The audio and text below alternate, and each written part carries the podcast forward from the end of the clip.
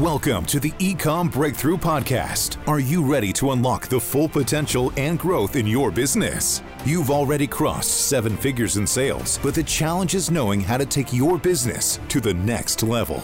Join Josh Hadley, an eight figure ecom business owner and investor, as he interviews highly successful business owners. Get ready because you're going to learn specific actions you can take today to help your business reach its full potential and leave a lasting impact on the world.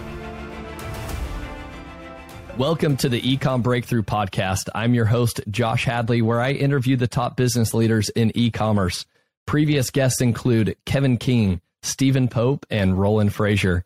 Today I'm speaking with Brad Amazon, who is a current e commerce brand owner. He actually owns a couple brands, and we're going to be talking a lot about his Amazon journey, some of the mistakes that he's made, failures that he's made, but also the success that he has experienced and how he's crushing it on Amazon right now. This episode is brought to you by eComm Breakthrough Consulting, where I help seven figure companies grow to eight figures and beyond. Listen, Brad, I started Hadley Designs back in 2015 and grew it to an eight figure brand in seven years. But I made a lot of mistakes along the way that made getting to that eight figure mark take a little bit longer. There were times that I doubted whether I could run the business as a, as a CEO, whether that brand would survive, um, or if we could continue to, you know, change as times adapt on e-commerce. And I wish I would have had a guide to help me grow faster and to help me overcome a lot of those stumbling blocks. If any of our listeners have hit those similar plateaus and want to take want to know the next steps that they need to take to take their brand to the next level, then go to ecombreakthrough.com. That's ecom with two M's to learn more. And as a special bonus to my podcast listeners, this month I'm giving away one $10,000 comprehensive business strategy audit at no cost. All you need to do is email me at josh at ecombreakthrough.com with the subject line strategy audit for your chance to win. Tell me why we should choose your brand as a brand that we want to work with. Um, and then if you don't win this month, don't worry, you'll be entered for future months to come. But today, I am super excited to introduce you to Brad Allen. Uh, I met him at uh, Kevin King's Billion Dollar Seller Summit, and uh, he's going to have a lot of knowledge to share with us. Brad started on Amazon with some creative retail and online arbitrage strategies in 2015. He sold everything from toys to high end skincare. And throughout that process, he lived and ran his Amazon business remotely in South America and Africa. He had his account suspended and went into 400K of credit card and loan debt. But he's eventually built two private label brands that will earn eight figures combined this year. So, welcome to the podcast, Brad. Good to be here. And I want to sign up for that audit. I didn't know that that was an option. So, I don't know if the guests are able to uh, sign up for that, but uh, I'm going to put my entry in. Hey, there, there it is. This will be this will be part of that uh, that application process then for you now. cool. um, so, Brad, thank you again for joining me. Super excited to be talking to you. I, I'm going to dive in like immediately to what was mentioned in your bio. You had your account okay. suspended. You had you ran into 400k of debt and loans, um, but you've kind of come out the other end, and you're uh, you're crushing it right now on Amazon. So, tell me, Brad, what happened with the account suspension? Um, so I I was doing um, retail arbitrage, and I got I got really into it.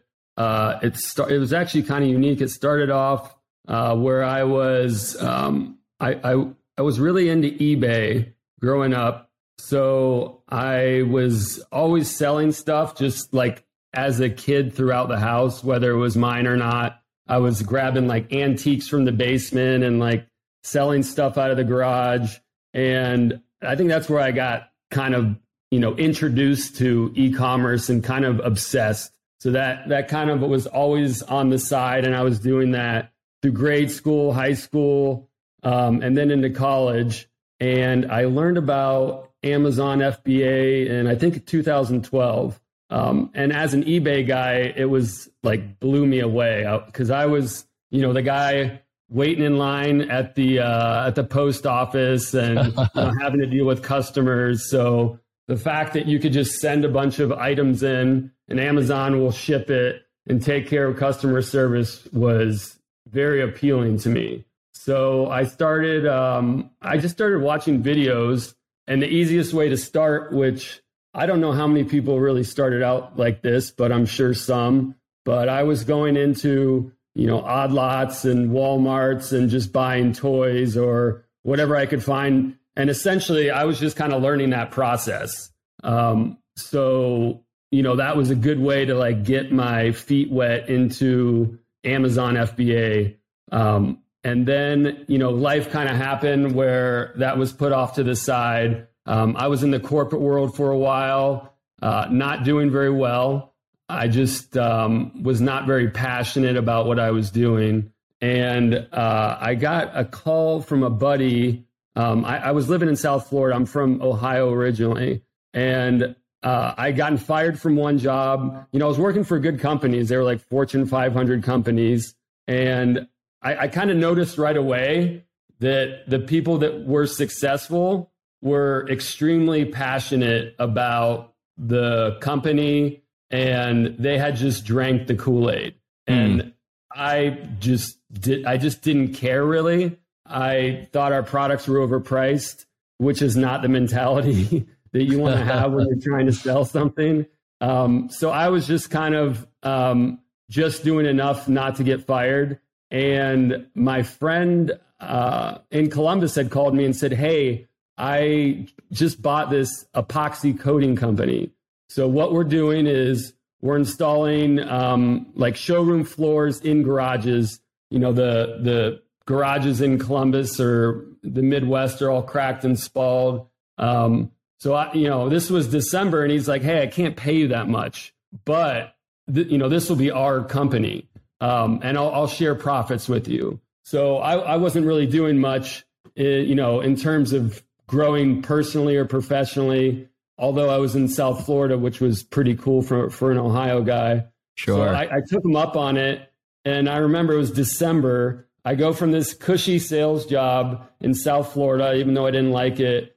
And then all of a sudden, I am installing um, garage floors in the suburbs of Columbus in December. We're using like heaters to keep ourselves warm. And the funny thing was, I actually was enjoying it more um, because it was ours. So yeah. that kind of like turned on the light that, you know, the way that I'm going to be successful is if I'm doing something for myself, um, like, or as a team.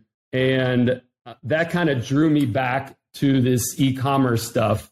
Um, and like I was saying, I, I had learned about uh, the Amazon FBA, and I had a, a, a this background in eBay. So I, I just kind of um, I remember in one of your podcasts you were talking about how after work you would go home and just watch videos um, yeah. because you you know you kind of saw that as as a way out. But you know what you have to do is you have to put in the time. You know, even after a long day of work, when most people are just watching TV or they want to decompress um, I was just drawn to just scanning eBay, um, you know, looking at Amazon. And I, I was like, I w- was wondering if there was an opportunity for products that I could buy on eBay and flip on Amazon. And I, I kind of just somehow stumbled upon this um, category of high end skincare.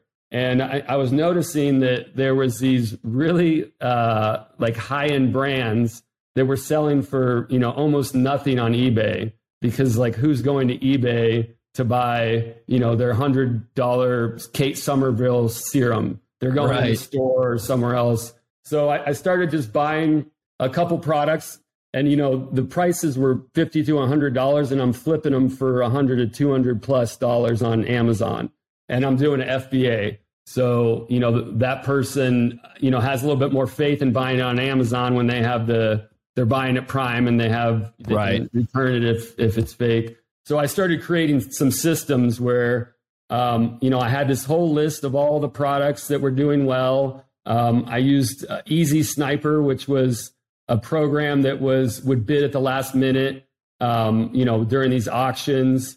And I started contacting sellers and saying, "Hey, if you have these products, um, I'd love to buy them from you." So they were cutting me deals and and all of a sudden I started to see you know some success. And, you know, it was like amazing to me that, you know, like, cause the products were so small, but the prices were so high. So it was easy to ship in. And then, you know, my revenue kept growing. Um, and then, you know, kind of the theme is I'll, I'll become obsessed with these niches. And that niche I just started to really understand well. And I was wondering, you know, I wonder if I can buy some of these products, um, you know, online, not from eBay. And a lot of these brands are are gated because they're big brands. Uh, but there was these European products that um, that they only sell at dermatologists in the states.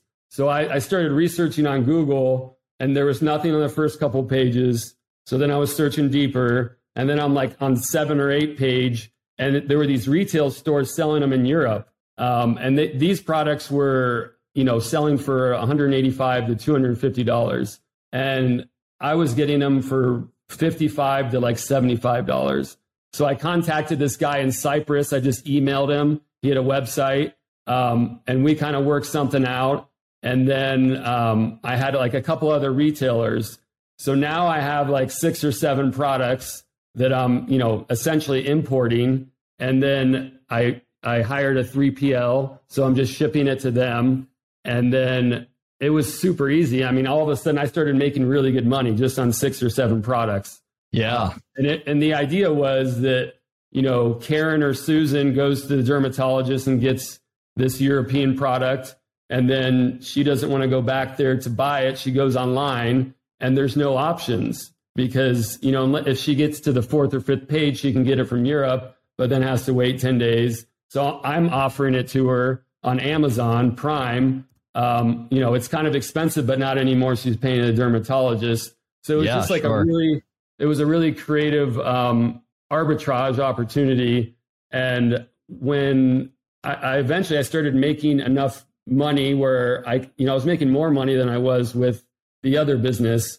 Um, and then that's I'd always had a dream to to live in another country so I I was like, you know, I've made it. This is it. Like I, deep down, I knew it was just retail arbitrage. It wasn't a real business, but you know, I, I kind of just took a risk, and I had always wanted to live in another country, so I moved to Buenos Aires and ran that business for about uh, a year, and then traveled over to Africa and um, was legitimately doing that like Tim Ferriss four hour work week. I was working like four hours.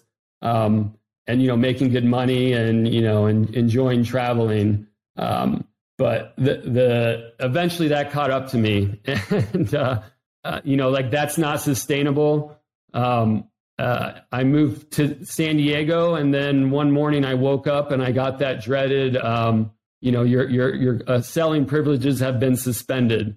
So oh. um, that kind of ended that whole era of just you know, traveling and not doing much work and just benefiting from, you know, having a creative strategy that eventually was going to catch up to me.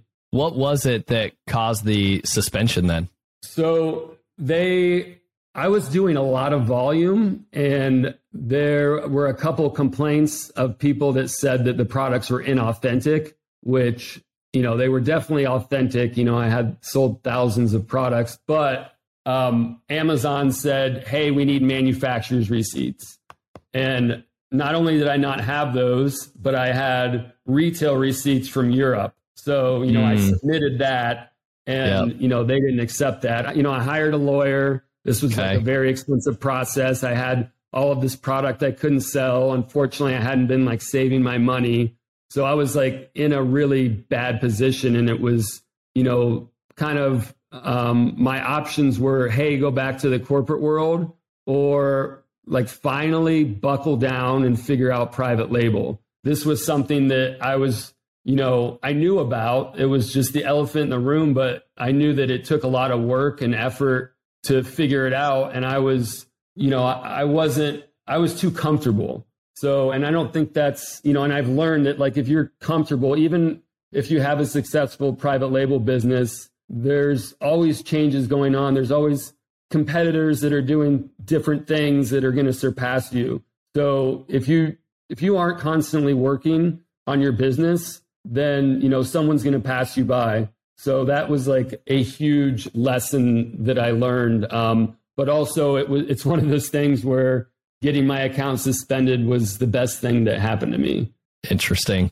I love that. And I think that that is every, I think Amazon seller's like worst nightmare, right? You wake up and it's like, OMG, like it all oh, just it disappeared overnight. Yes, absolutely. So is that where, and then correlating with that, you were also 400K in debt from that? Not, not or is that a separate? Yeah, so so then you know, as I tried to find some um, products, or you know, essentially, I just went all in on learning as much as I could. So every article, every YouTube video, I was listening to podcasts, um, and I and there was. It's funny because like I still remember where I was when I heard like one podcast that really resonated, and it was um, I was trying to like just find an easy way to get into private label just to learn it. Um, yeah. And and I've I, like I've always been a person that will just you know take a step forward be before you have everything organized and ready to go. Um, like imperfect action, I think is is really important because and like in a lot of you know in life in general, like everyone, a lot of people hold back because they think that they need, you know, I need to lose this amount of weight or I need to have like I need to know PPC and all this stuff before I get started. But I would always just dive in. And then so I was looking for an opportunity where I could just dive in and, and learn. And um, yeah, I listened to a podcast where they talked about it was a woman, she was talking about the gift category and uh, talking about how it's really easy to get started. You don't have to buy from China. There's plenty of promotional companies in the States. Um, just create a design, slap it on some sort of vehicle, whether, you know, it's a t-shirt or a wine glass, and then, you know, create the listing and then just go from there. Start, start, you know, do some keyword research and then start reviewing the data and then, you know, seeing exactly what you have and then learning along the way. So that's actually I bring up wine glasses, but I, I also went to uh, I don't know if you remember like merch by Amazon like back in the day was huge. Yep, and, I, yep, yep. Did you ever did you have a merch by Amazon account? We we still have a merch by Amazon account where uh, we have team members that just upload designs there um, on an ongoing basis. It's not by any means the majority of our revenue, but it's a fun little side hustle. And yeah. my mom actually gets to be involved on that side of the business, so for me, it's a fun way to like, you know, it gives my mom something to do and allows her to work from home and stay engaged in in what we're doing as a business. So I see it as that's a fun, awesome. fun like side hustle or hobby. You know what I mean? Yeah, that's cool that you can get her involved and that, you know, because that's not a major part of your business, but you can include her and, you know, she can do some in- income. And then also it's, it's like a creative outlet because, you know, you're coming up with designs and, you know, seeing what's trending. And, you know, that's essentially what I do with a lot of my business. And um, yeah, I, I just love that creativity aspect of, of merch by Amazon. Yeah. So where did this 400K in debt come from then? Okay. So, so then I'm I, waiting for you to get to, you keep, you keep leading me down this, this you keep leaving me with cliffhangers. Avoiding it.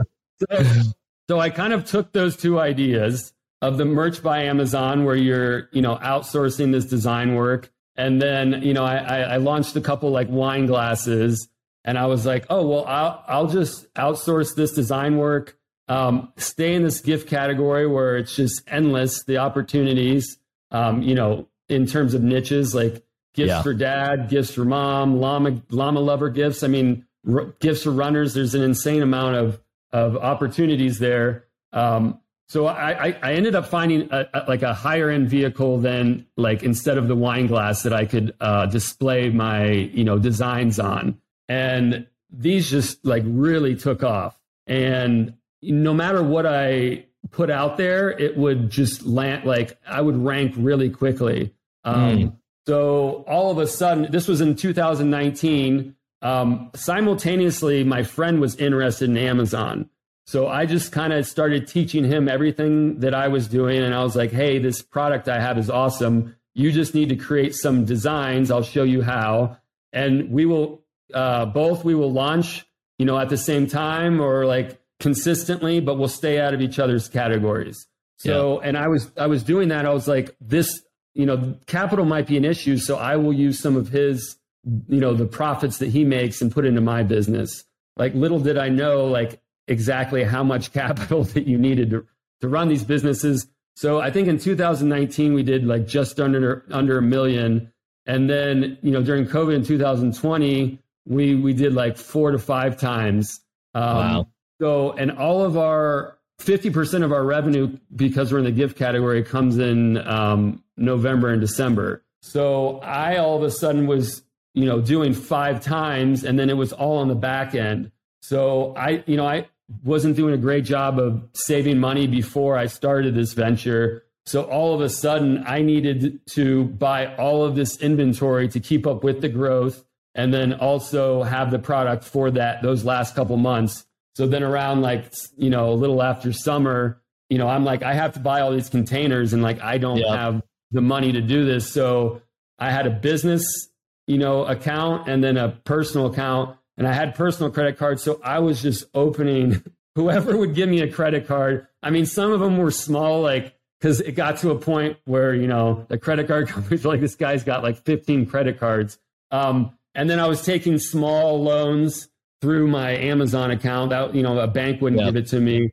And yeah. then, you know, all of a sudden, you know, I'd been doing well the year before and like had some money. You know, I should have saved more of it. And then I'm at a point where I have to keep on buying inventory. And I remember I was just like eating ramen, you know, and it's funny because I like had a successful business. Man, you're seven. Like, you're a seven figure yeah, seller yeah. plus, and then you're you're eating ramen.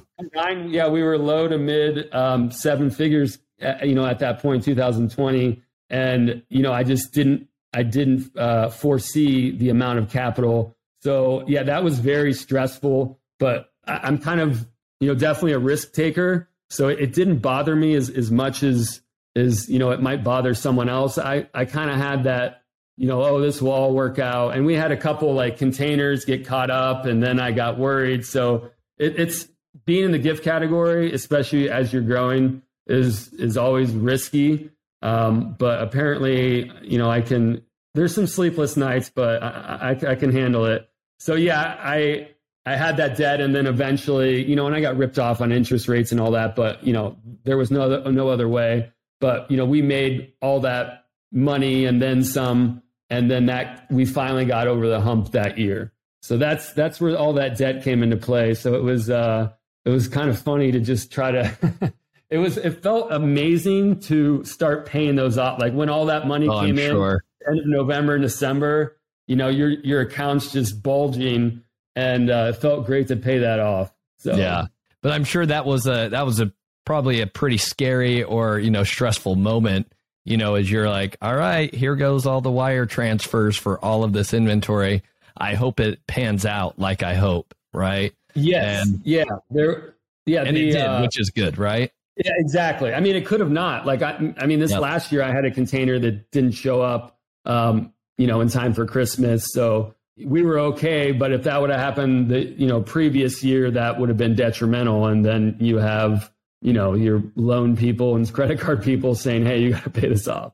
So yeah, yeah it, it, I'm I'm very grateful. It, it worked out. Um, looking back, I should have been a little bit more nervous and worried than I was, but um, I'm kind of glad that you know I took that risk.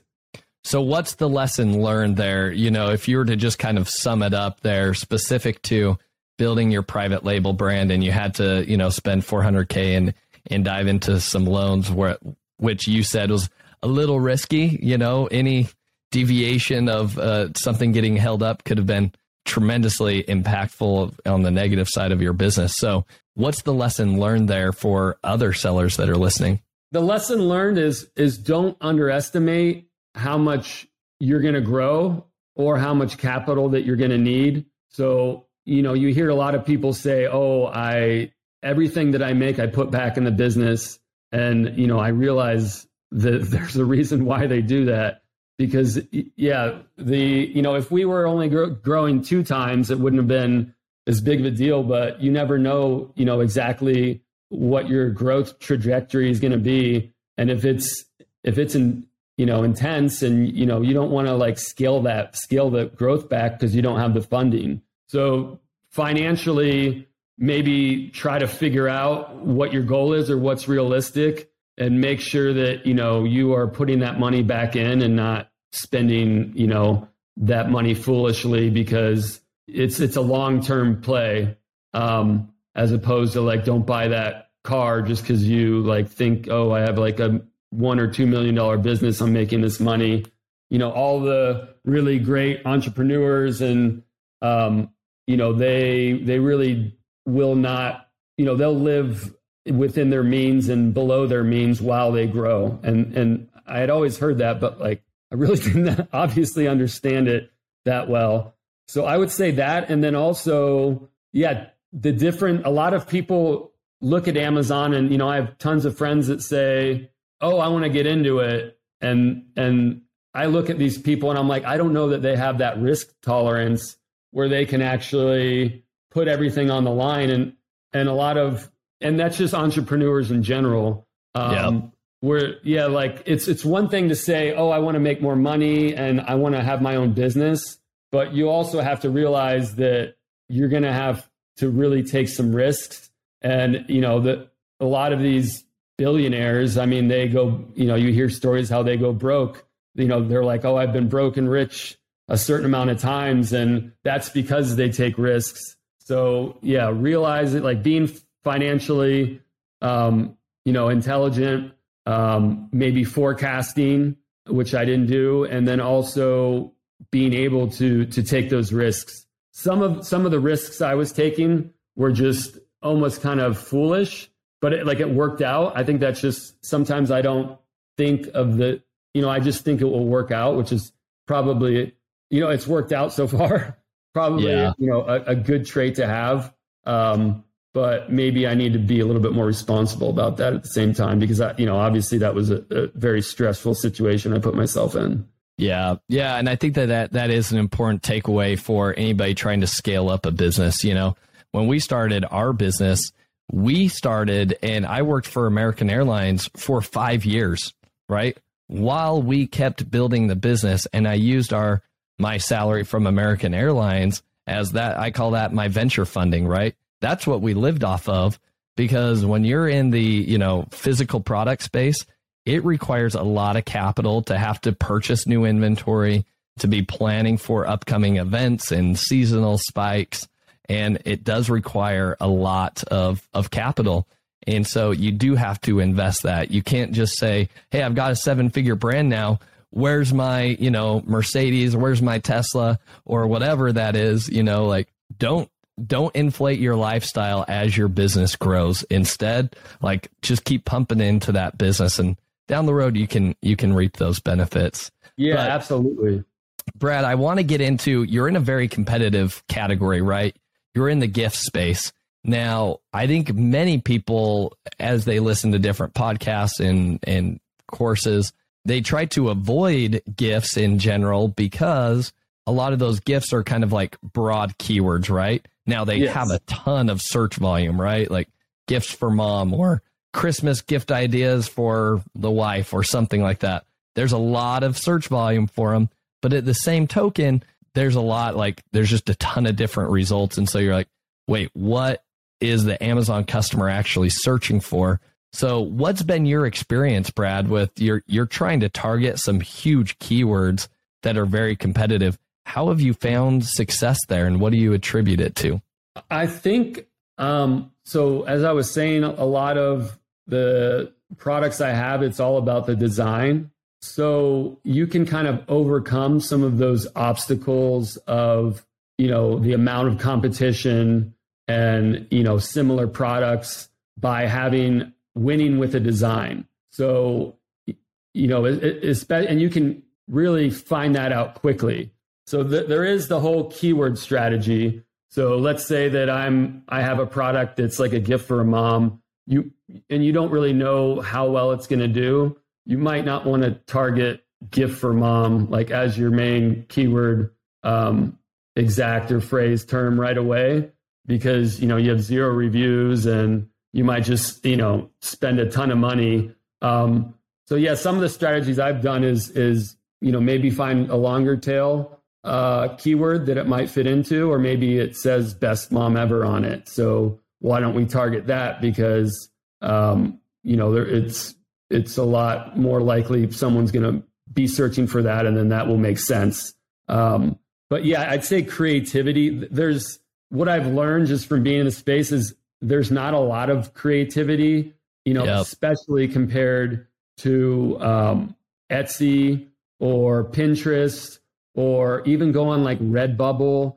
And there's so many ways to find some creative ideas, and they're not on Amazon because Amazon essentially is there will be you know one one phrase and then you know it's a lot of Chinese sellers and they just copy that exact same phrase and maybe try to you know change around the design. So if everyone has that same phrase and let's say it's even on the same product and you come up with something that you you know you either you think is clever or you think is work or it's will, will work or it's doing well on on Etsy and then I use PickFu a lot. Um, so you know there could be it, it could be two designs that are similar, or it could be hey here's one design I like that I think is funny, but here's another design that's completely different.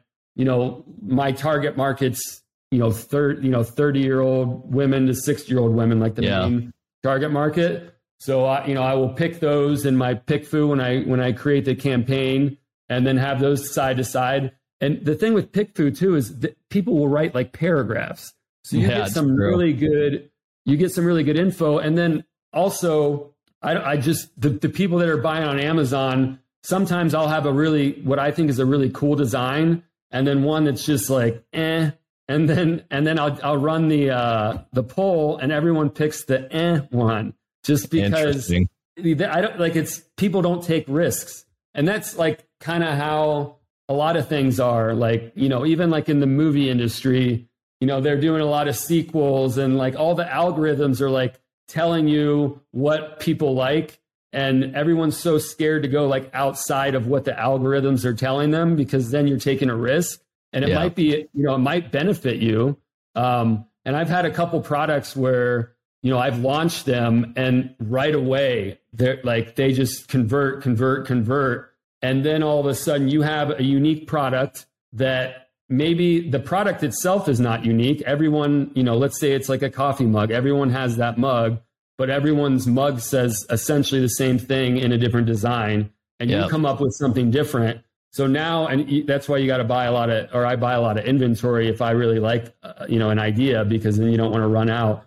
But yeah. yeah, then you start gaining rank, you start getting your reviews, and then when the you know sellers come in to, to rip you off, you're so far ahead of the game that them just having a lower price isn't really going to bump them up. Um, a because they can't copy your design exactly, but B you just have too much momentum going. Um, yeah. So I, I, think yeah the way that you in, in competitive um, uh, situations or competitive categories you just have to be more creative than other people, eh, you know, especially in the gift category. I mean, I don't know that that applies in every category, but that's yeah. kind of what I've noticed. Yeah, I think you, I would echo 100% of that, where Amazon really is not the innovative platform where new ideas are coming, right? Typically, yeah. it's all those other, you know, platforms you mentioned, Pinterest, Redbubble, Etsy. Like, there's that's where a lot of like quick new ideas kind of come to light. And then Amazon, I feel like, is one of the last places that you see innovation in terms of creativity and, and, and new product ideas. And so I think that does leave room for opportunity. Now, Brad, you, you mentioned earlier in some of our earlier conversations that you have some unique tools that you've found to help maybe identify some trends or to identify, you know, what's selling well on Etsy uh, because it is a completely different marketplace. So, do you mind walking through some of the tools that you use that allow you to move into a very competitive marketplace?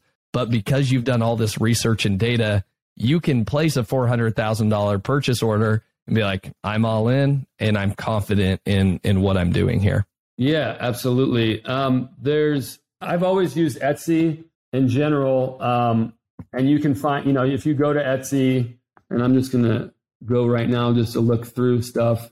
So if there's, you know, a keyword that I already know, then, you know, that's obvious. I can just type that on it type that in on Etsy and kind of see and you know, what's selling. Brad, if you want to if you want to share your screen, you can share your screen here. We can do a quick demo. Okay, cool. So for our listeners as well, uh, check out we post all of the videos as well on YouTube. So if you're listening to this audio version, know that there will be a, a video version that you can come check out and Brad will have a, a little demo here for us showing showing us how he works his magic. All right, we've got the screen up and running. Okay. So if I just type in gifts for mom, um, so the the popular now usually like that's how I used to find out like what's popular. Like you can look at all these. The way that Etsy does it though is like some of these might not be good sellers, and you just assume it's not like Amazon where like you know absolutely the best products are at the top that aren't sponsored. Yeah, they just kind of like constantly are moving this stuff around. So look at the popular now um, and you know, some of the stuff's custom, so you know you don't want to. You're not really going to make any money doing custom on Amazon. Um, but yeah, so just look at look at some of these like ideas, um, and then you can also like read the reviews. Um, so that's that's one way. And then like I just like really getting into it, like clicking on this, and then you know now like oh this is cool. You know this is personalized, but maybe there's another option, and then like seeing what else this person offers. Um, where once again, this is custom, so probably not the best idea. Uh, but what I what I found is is a website called eRank. Okay. So this is free. Hey, even better. Yeah, and then you can, and then even when you get the extended uh, version, it's like thirty dollars a month. Yeah, and and to go back as you log in here, I want to so on Etsy, it shows you like here's popular now, and then here's like bestseller, right? Are those yeah. good indications that those are actually moving on Amazon? Like, or yes. sorry, on Etsy, like popular now is a good indicator, or is bestseller an indicator? Well, both of those, any sort of tag like that is is good information, or is good. Like those are popular products. All right, we're in E rank. All right, so this is just such a cool tool. Um, so you can go to I, like what I like to do, and I have I'm just new to this too. But um, if you go to Hot, this shows you for all of these different platforms what's trending, and you know which is pretty amazing. So even like Redbubble, you know some of these Halloween obviously was just there, but they have um, yeah just you know unique keywords that you might not be thinking of, and then within that you can really start doing research. So you can start with something real broad. So let, let's go to Etsy and like minimalist, like that's interesting at five. There's probably a lot of ways that that can go. Yeah. So you click on that and you know, this gives you a ton of good info. So this is, this is Etsy. Um, it's telling you the search trend in the US. So obviously there's a big spike in December. Um, so this has been kind of popular for a while. It's not like, um, you know, moving up, but you, know, the Etsy comp- uh, competition for this word's very high. Um, and then it just starts giving you all of these other keywords. Uh, this might be interesting to you, but the the minimalist wedding invitations and templates yeah. are, are, popular. Um, and then then you go down, and then it's going to give you a bunch of similar keywords, which this is powerful. And then also within the Etsy platform, it's telling you like where there's opportunities. So minimalist wallet, there's not a ton of competition on Etsy right now, and it's telling you the Google searches of 22,000. And then right there, you can click and see the Google trends.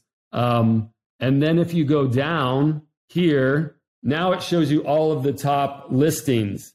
So you can filter this. So we were just talking about, um, you know, some of the tags that it had. But if I want to filter this by hearts, which is going to show you what which products have sold the most, all of a sudden you're you're able to see exactly for that minimalist what people are buying like the top products so some of these the only downfall of this is that these are over you know an accumulation of eh, potentially years you know that's a lot of hearts yeah but, but still you're getting 146 daily views so like you just use all the tools that are there and this is a lot of a lot of jewelry um so i mean it depends what you're looking at but like if we go to there was another one I saw that was interesting.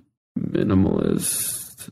Um, just right here, there's a t- like if you're one of those people that likes to do research, you can. I mean, this is the holy you could grail. spend all day. You could spend all day yeah, going through all this. it seems like. And this this is just the Etsy. So if you want to like go into something else, um, there was minimalist decor was a big one, and I was uh, uh, so that doesn't have huge search.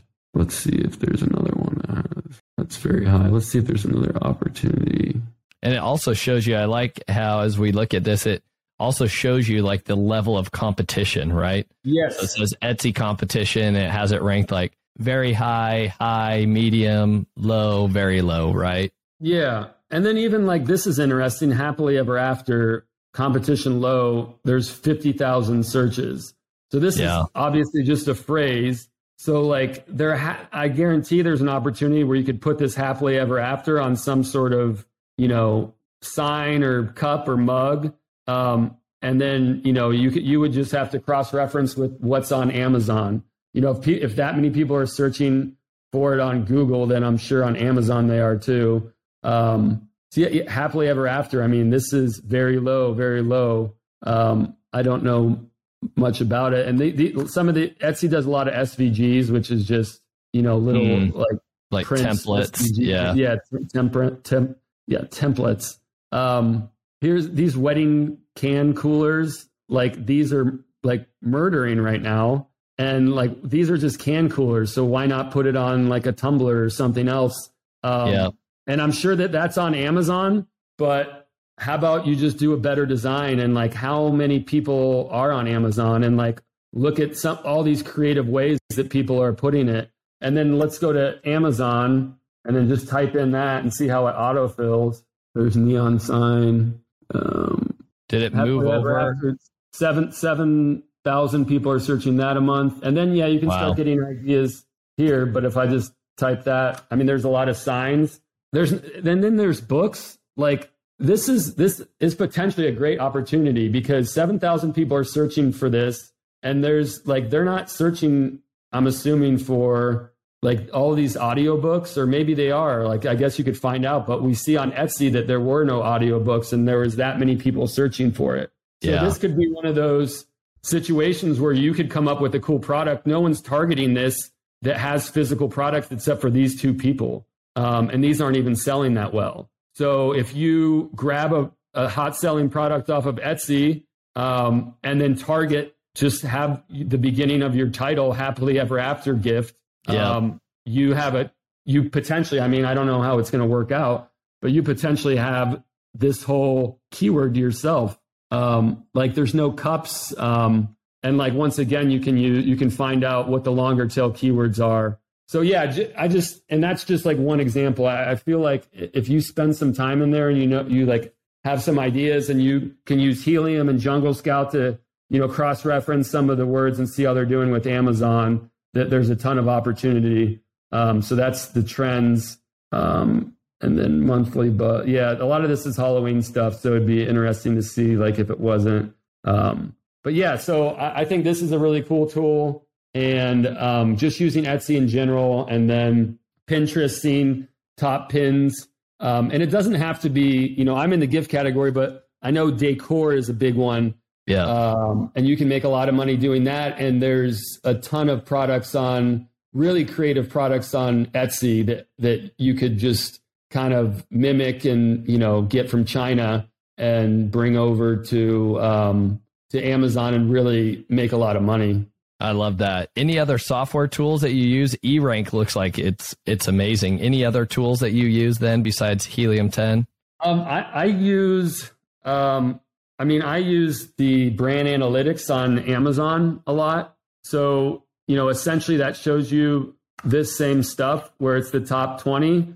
But then uh, this is kind of one of my hacks, but I'm in the gift category. So in, in uh, brand analytics, I'll just type in the word gift. Mm. So it will tell me all of the top keywords that have the word gift in it. Don't go to brand analytics and be like, all right, well, like iPhone's number one, this is number two. Throw in a word that's part of whatever you're selling and then see what it spits out because then then it's telling you what the you know what people are searching for and what's ranking the highest like closer to the category that you're in than just you know completely broad. So I, I, I use those two, and then I use um, I follow a lot of my competitors and just kind of see what what they're doing and like where they're ranked and what they're coming out with. Um, there's some aggregators in, in my space now, so it's it's interesting to to follow them and just see kind of like what they're doing. Um, how so are I, how are they doing in general? Because I know uh, everybody uh, talks about the aggregators and they're not doing so well when it comes to actually running the businesses at this point. Yeah, so the the one aggregator they they were one of the ones that were smart, like, and they kept on their brand owner and and that those it seems like the aggregators that kept on the brand owner and they worked together uh, have done really well like especially during the big downturn as opposed yeah. to the people that just thought they could figure it out themselves i mean as you as you know like when you're in a niche like you become obsessed and you know you know it would take them years to get caught up to where you are in terms of like what you know about that niche and like just simple mistakes that you can stay away from and like who to follow and like whether a product would work or not. So um, that's that's something I, am not sure that they accounted for, uh, and I think that um, yeah, it's it's so valuable. So the the the aggregator in my space has done they do a better job than I do of you know they're they're bringing outside traffic. I think they've you know done some good stuff on changing you know the, the branding, the boxes, but they're not really coming out with new designs. Hmm. So I I will come out with new designs and then like look at the ranks of of my products and like notice that they're higher than their main products because it's new. Um, and it's yeah. you know something that's you know trending and it's something that's different. So I can kind of overcome you know the the my lack of like um, you know I don't have a team of thirty people running the brand. Yeah. So but if I can be more creative, then within this category, that's a huge advantage. So I, yeah. So they're doing well. I mean, but um, you know, I think they could be doing better if they were actually launching more products. And I think it's so important here. I think you led on to an important aspect. Um, this goes back to one of the mistakes you made earlier, right? If you kind of think Amazon or just playing e-commerce in general is a passive income stream, like you're sorely mistaken because one of the most important things is that you've got to stay engaged. And the best way to grow is by releasing new products on an ongoing basis. Even big brands that are doing 50 million plus, they're launching new products on a consistent basis because yes. they know that that's what's required to stay relevant. Plus, I've even heard a previous podcast guest, Matt Altman, shared with his experience. He believes that part of the A9 Amazon ranking algorithm is when was the last time that this brand launched a new product on the platform? And so Amazon, I think, is favoring brands that are bringing new products onto them. And he said when he's launched a new product, he even sees some of the older products maybe even get a little bit of a bump because Amazon wants you bringing more and more onto their platform. And I would, I tend to agree. Now we, we know, won't know the you know, the true story of how much weight Amazon does or does not give to launching new products. Whether they do give you an organic bump or not, it is a good, sound business strategy that I would recommend every business owner be implementing and always focused on new product development, new product research, because as you noted here, the trends change over time and you've got to stay relevant and come out with new stuff. Would you agree? How often, Yes, I would. How often are you, because you have so many SKUs, how often are you coming out with new products? And it's probably, uh, uh, like, I don't want to say easy, but um, you have it down where you can come out with new products easier than someone that, you know, maybe isn't in that category.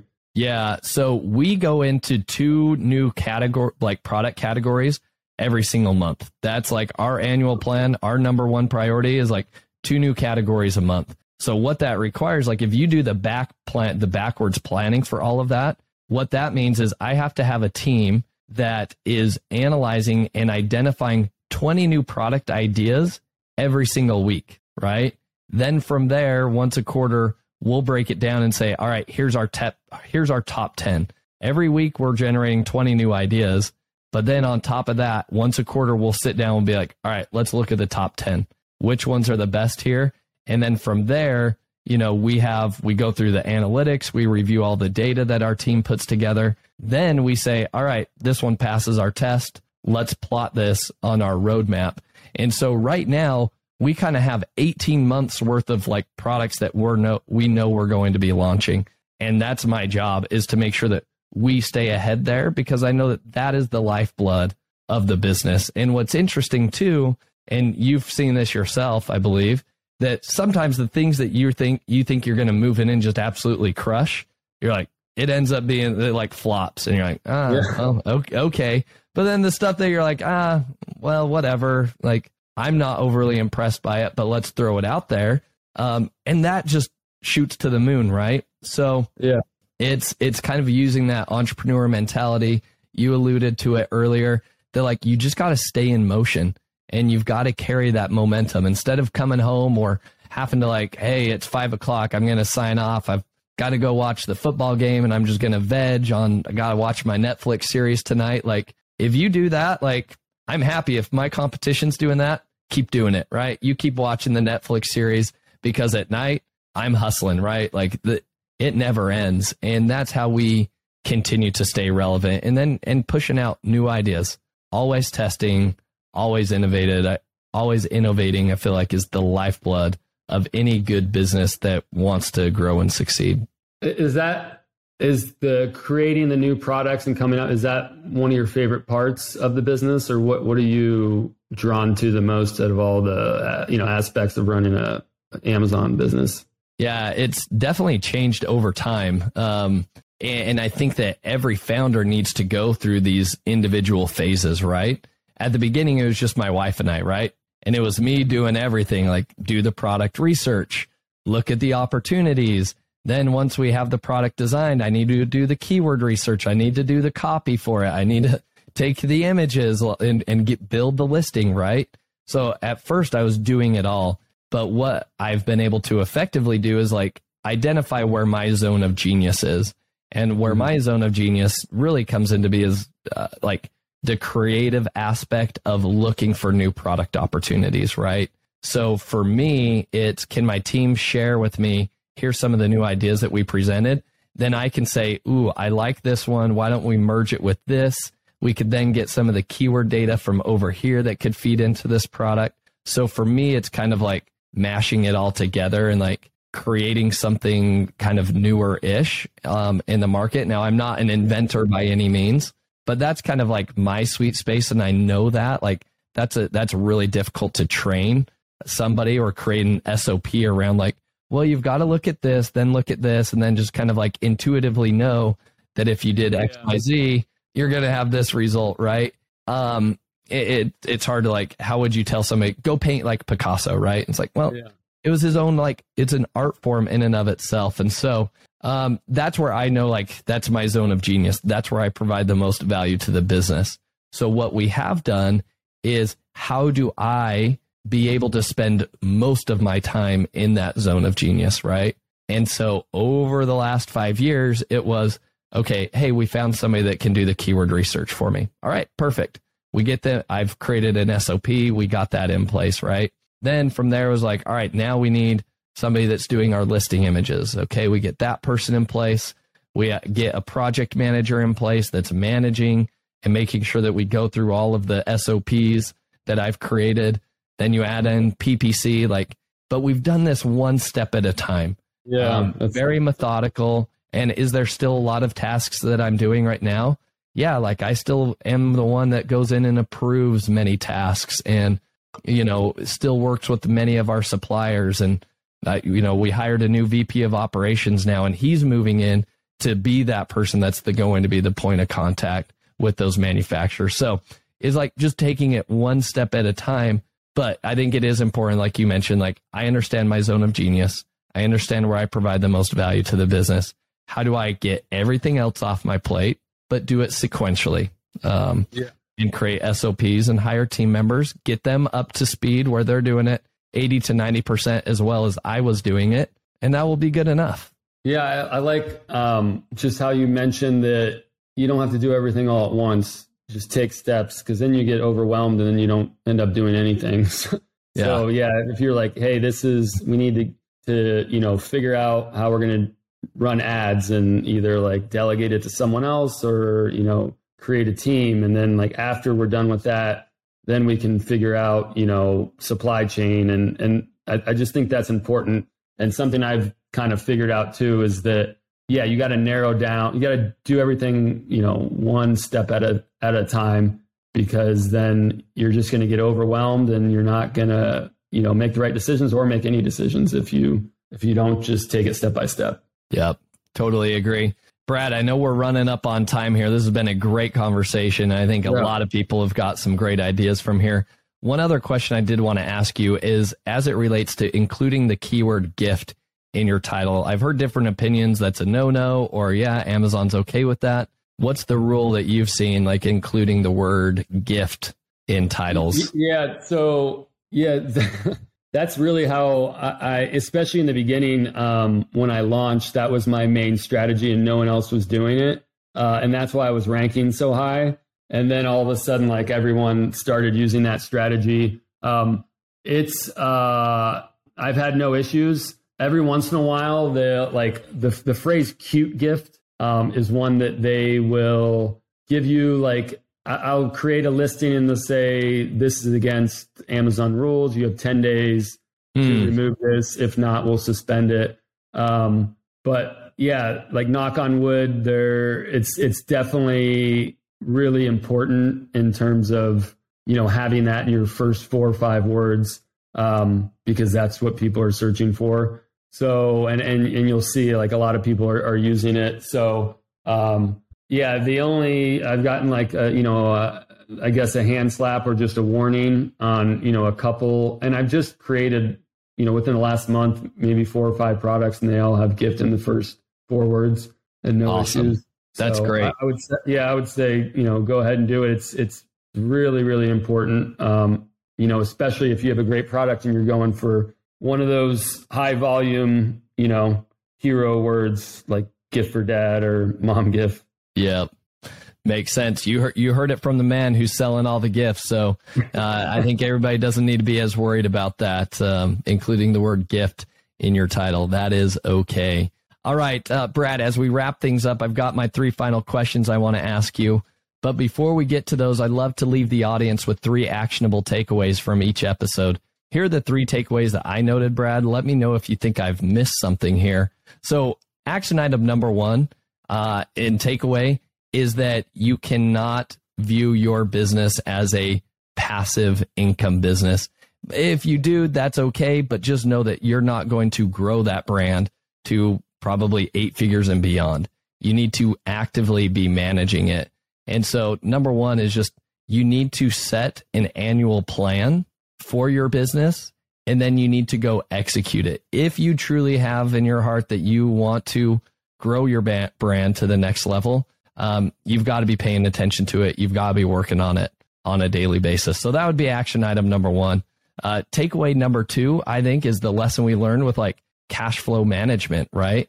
And this also kind of correlates with like being actively engaged in your business. You need to, with a physical products brand, inventory is going to be, you know, what can make or break your business in terms of cash flow. And so it's important to understand like you've got to in, first invest the money in the inventory before you're going to start getting paid back on that inventory. There's a few things that you could dive into, and we didn't do this today in the episode, but it, that's why it can be so important to create some very favorable um, terms, payment terms with your suppliers so that maybe you could even start generating revenue on those uh, those units before you've actually paid that invoice. We currently have that set up with some of our um, manufacturers, and it makes the world of difference. They're they're kind of financing our business and being able to launch new products more quickly, and we can you know more manage the the cash flow of the business to stay alive. And then action item number three, I think last but not least, is you've got to bring creativity to the Amazon marketplace. And Brad did an excellent job. You shared us a, a great tool, E-Rank, and then you did a quick demo for us of how you can identify what's trending on other platforms that are even more creative, right? Etsy, Redbubble, Pinterest, and then how you can take some of those ideas and move them over to Amazon because that's where the least creative space genuinely is. And, and it's a great opportunity. So those are my three takeaways. Brad, is there anything else that you would add that I've missed? That was a good summary. I think you nailed it. All right. All right, Brad. So let's wrap it up with these last questions. What's been the most influential book that you've read and why? Um, I've, I've been doing a lot of uh, some like personal growth type books, but they do correlate to business. Um, there's a book called Psycho Cybernetics um, by mm. I think his name's Maxwell Martz Maltz, and a lot of you know what he writes about. I mean, there's a lot of brilliant stuff that he writes about, and a lot of personal growth books or, or self help or however you want to categorize it are, are based on a lot of his beliefs.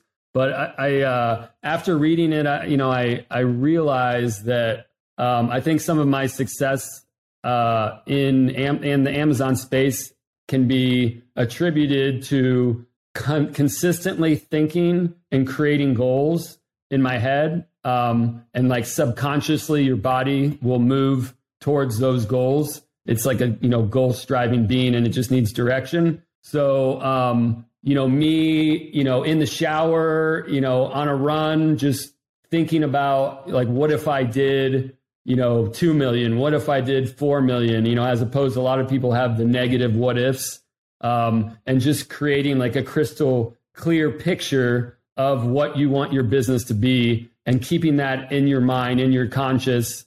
Um, and then, you know, hoping that you, you know, your subconscious, you, you know, eventually will start taking those actions um, and, and I've really, I, I, think that that was a huge part of, of me growing my business. And, you know, I, have been uh, intrigued in applying that to other parts of my life too. Um, and I, I'm not like some people say like the manifestation and like use those words and get like turned off. But it, you know, he he breaks it down scientifically about how the mind works with the body, and you know what happens when you create these very vivid goals and keep them you know, in your mind and in your consciousness constantly and like the, the great things that can happen. I love that. I'm a big believer in mindset as well and visualizing what success looks like to you. And the mind's a yes. powerful force that can figure out the way to get to what you have visualized in your mind. So uh, that's a great summary, Brad. Um, love that. I'm going to have to check out that book. Uh, yeah, next really- question is uh, What is your favorite productivity tool or resource? I'm really bad with this. Um, let's see. Um, yeah, I mean, honestly, I uh, I just bought a big whiteboard, and I, I didn't have one before. So waking up and seeing those goals every day, like in terms of apps, I mean, I just I, I don't use anything different than everyone else is using. Um, I'm kind of like old school when it comes to that. Um, I, I do like to use, you know, I have a couple other businesses with people. So utilizing Slack um, so that I'm not, you know, constantly on my phone. So yeah, any way that I can use Slack as, as just a, a, platform to like, you know, combine ideas and then have those readily available. And then find that whiteboard and then like every morning waking up, seeing some goals that I have, and then also what I want to do that day. Um, it's like unavoidable. And instead of even having it on my phone or just like in my mind. Um, those are two things that um, have been helpful for me. I love it. I love it. Get back to the basics. I love yeah. the, the whiteboard. All right. Last question then. Uh, who is someone that you admire or respect the most in the e-commerce space that people should be paying attention to and why? Well, you you had mentioned him before. I think he was on the show, but Kevin King. Um, when I when I first started, I went to that. I was talking about how I went to that billion dollar summit, and when I went there, I I literally like didn't even have a brand. Uh, we were just like filling it. You know, we would create products and just fill in like a name of whatever the product was, and um, I just the the amount of people that he brought together for that summit, I thought was amazing.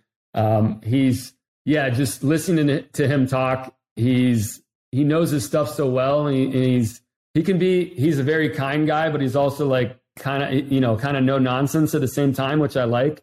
There's like a combination of that, and he, he puts on a, a good uh, summit. And um, I think he's just a wealth of knowledge um, and an easygoing, a humble guy. So I think that if you haven't like heard of him, and you know most people have, he's a, he's a great person to just start following, and he knows you know everything that you would need to know in terms of being successful with Amazon. And if he doesn't, then he's connected to the people that do. Yep, I definitely encourage our guests to go. Uh, or our listeners to go take a listen to Kevin King's podcast interview that we recorded. Is one of the first uh, five, I believe, that was posted. So scroll back down and, and take a listen to that one. Uh, but Brad, thank you so much for joining us. If people want to get in touch with you, what's the best way to reach out to you? Um, I just probably Instagram. Um, Allen Brad eighty five uh, is my handle. Um, yeah, that's that's. I'm not really out there that much. We're working on the brand and everything, so that'd be the best way. But hey, I wanted to mention that um, I'm sure your your uh, listeners haven't or maybe you brought it up, but um, you did win that hack contest at the uh, last billion dollar summit, and I thought that was really impressive. There was a lot of um, very successful high level sellers, and you had the best hack and beat them all and won the money. So I, uh, I just wanted to, to, make sure that everyone was aware of that because you're a humble guy. So. well, well, thank you for that, Brad. Yeah, that is true. I, I won the hack contest at the most recent billion dollar seller summit, and uh, yeah, I was on stage with all the big guys that uh, you know you could imagine. Um, so I was humbled to you know the audience selected me, and uh, my hack is the win. But uh, it's fun, and that's what's so fun when you show up to that billion dollar seller summit and any Amazon conferences for the most part. BDSS is still probably one of my favorites. You go there and just by showing up, you're rubbing shoulders with people that maybe don't even have a big voice or name that you don't you've never heard of, but they've got some amazing, you know, knowledge to share. So it's all about Absolutely. learning and staying fresh on that, which is which is why I show up too. And I've learned a lot from you today. Oh, thanks, man. Awesome. Well, thanks again, Brad, and uh, hopefully we'll we'll have another episode that we'll record in the future and see how things have progressed in the gift space later on. Cool. Sounds good. It was great talking to you. All right. Thanks, Brad. All right. We'll see you. Thank you for listening. Visit ecommbreakthrough.com for more information. If you've enjoyed today's episode, the best way you can show your appreciation is by clicking the subscribe button and quickly leaving a review. See you again next time.